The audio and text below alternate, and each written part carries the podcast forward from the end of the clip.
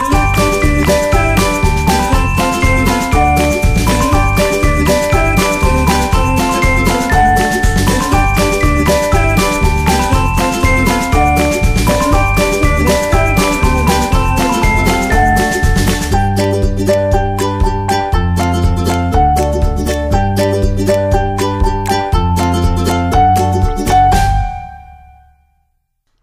and welcome to Come Along With Me, a podcast for fans who finished all 10 seasons of Adventure Time and want to journey back through the land of Ooo in an episode by episode analysis of Cartoon Network's most mathematical TV show. I am KK the Human. And I'm Gora, also the human. This is chapter 1.13 City of Thieves, bordered by Bert Youn and Sean Jimenez. In this episode of Come Along With Me, we learn that a penny saved is a purity burned. Out adventuring, Finn and Jake stumble across the City of Thieves. Finn is warned by a wood hag that anyone who goes into the city becomes a thief, but he's certain he can resist and maintain his purity. He and Jake help a little crying girl named Penny, who claims someone in the City of Thieves has stolen her basket of flowers. Once inside, Finn tries to punch the citizens into not being thieves anymore, to little effect. Even Jake ends up stealing a pair of red boots. Penny suggests that her basket might be in a chest in the Tower of the King of Thieves, which can only be entered by someone who's never stolen anything before. Finn retrieves the chest from the skeleton of the King of Thieves and delivers it to Penny, only to find out she was a thief all along and has tricked him into stealing. Devastated that he's become impure, Finn decides to take revenge on Penny by becoming a thief and stealing a litany of things, including a bar of soap to wash her off with. He thinks he succeeded in reforming her, only to de- be duped once more when Penny steals the clothes off his back. Of thieves! Oh, that that uh tree hag is amazing. I know I love her. I think she's my favorite part. Well, no, actually, she's my second favorite part.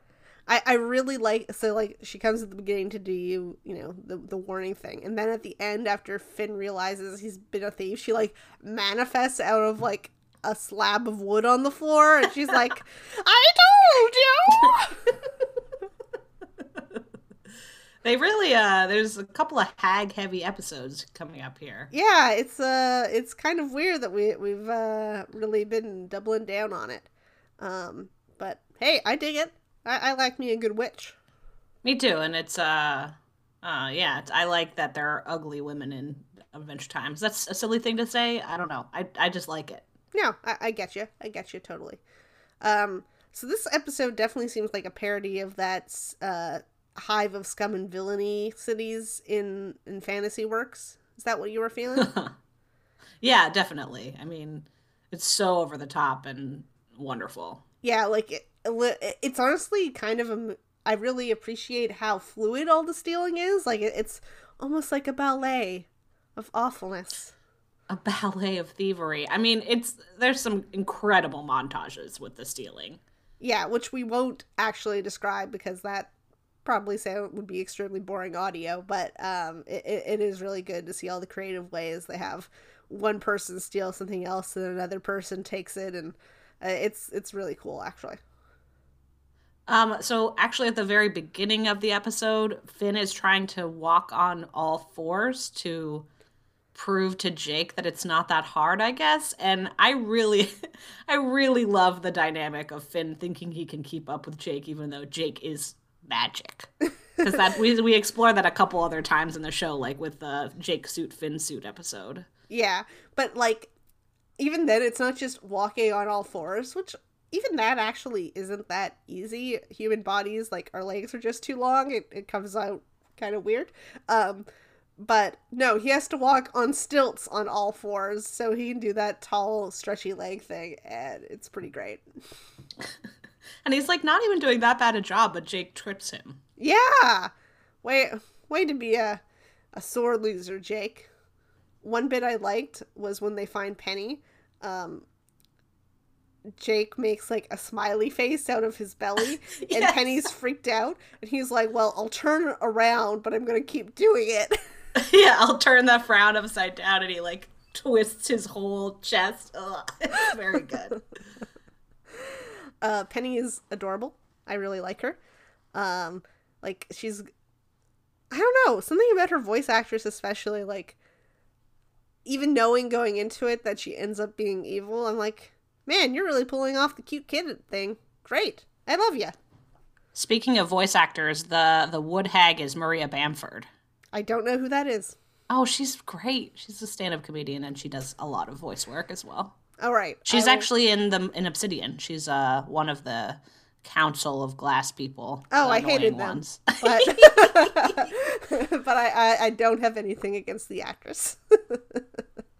I like that the city is is actually on top of a big dead turtle. no, it's That's pretty cool. inside. I think the big dead turtle. Oh, even better. Yeah, so which is a fun design for sure.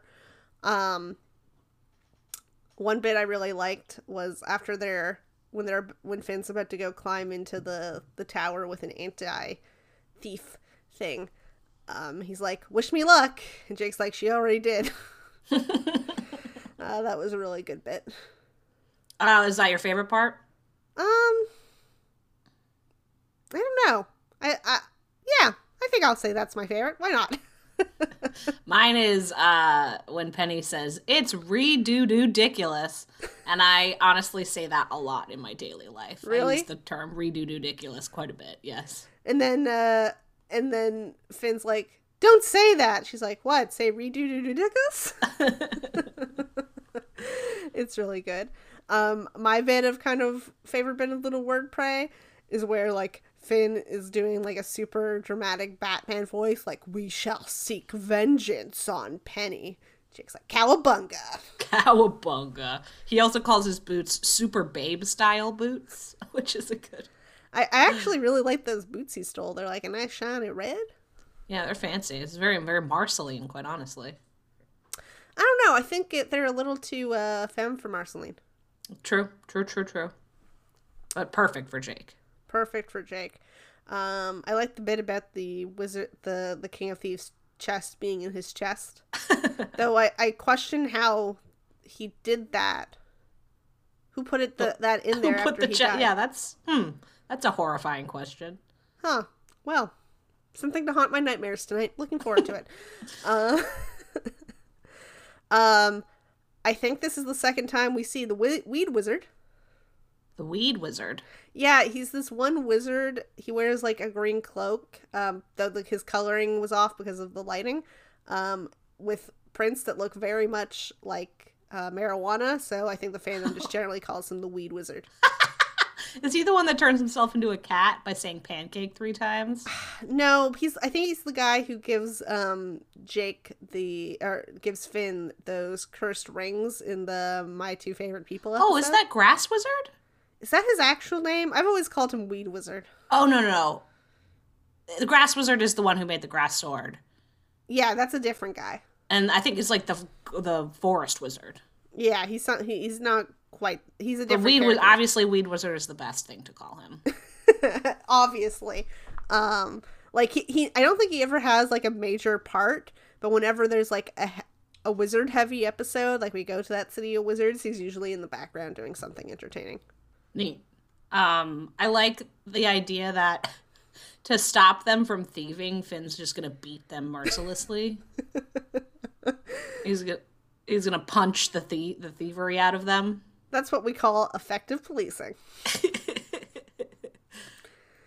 um yeah and it obviously doesn't work i, I wonder what's up with the the city of thieves do you think it's actually cursed or is it just like Self fulfilling prophecy. yeah um honestly it sounds exhausting to live there Oh my gosh, right? Oh boy, you couldn't do anything.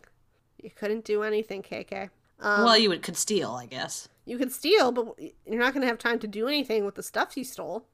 It's like, oh wow, I stole a cupcake. I'm not going to get to eat it. Like, what's even the point? There's also a fun, you know, not intentional foreshadowing, but Jake used to be a master thief, so this is pretty fun. Yeah, him. exactly. Um, so he, yeah, he never would have been able to get past that anti-thief barrier. Um, Right. honestly, it kind of reads to me not so much that he was being corrupted by the magic, so much as he has an excuse to kind of reindulge that older part of him, and he takes Yeah, the agreed. very first opportunity to do so. He's I would not call Jake's impulse control uh something to write home about. Um, no, I think there it's very much something to write home about because it's that bad. Oh, that's you know what you got me there. You got me there. Um, the only other thing that stood out to me in this episode, I think, um, was the shot of a hyper realistic horse having a bath, and it.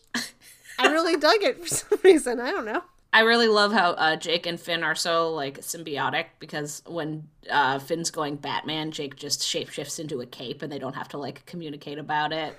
the cape with the boots on also is very good. Oh man, yeah. I don't know. This was very fun for. I think it was such a visual heavy episode. It makes it kind of hard for us to give a lot of kind of more in depth analysis. Besides just saying, honestly, go watch it. It's fun to watch. Yeah, it's a really fun episode. This might be the episode that I would recommend people watch from the early seasons. Oh, interesting. Very interesting.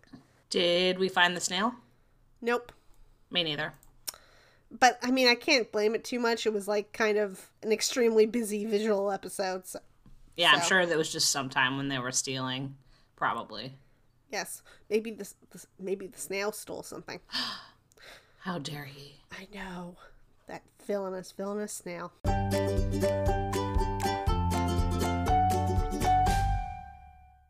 All right, KK. I believe this is your turn for a media rec. So I have a media rec, which is uh, Guards Guards, which is from Terry Pratchett's Discworld series, which is this.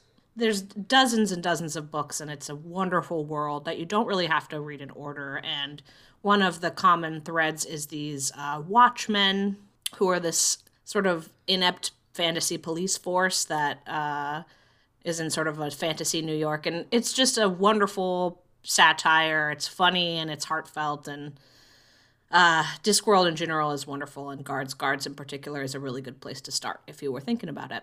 Yeah, and if you were thinking, hey, I want more Hive of Scum and Villainy, Ankh-Morpork, the setting of Guards Guards, and there's also a giant turtle shell.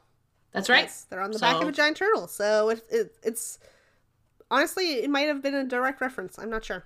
Um, so thank you for joining Laura and KK the Humans on Come Along With Me. You can email us at adventuretimepod at gmail.com. Follow us on Twitter at Come Along With Me, where the last E is a 3, and Instagram and Tumblr at Adventure Time Pod. Now come on, grab your friends, and go to very distant lands of thieves.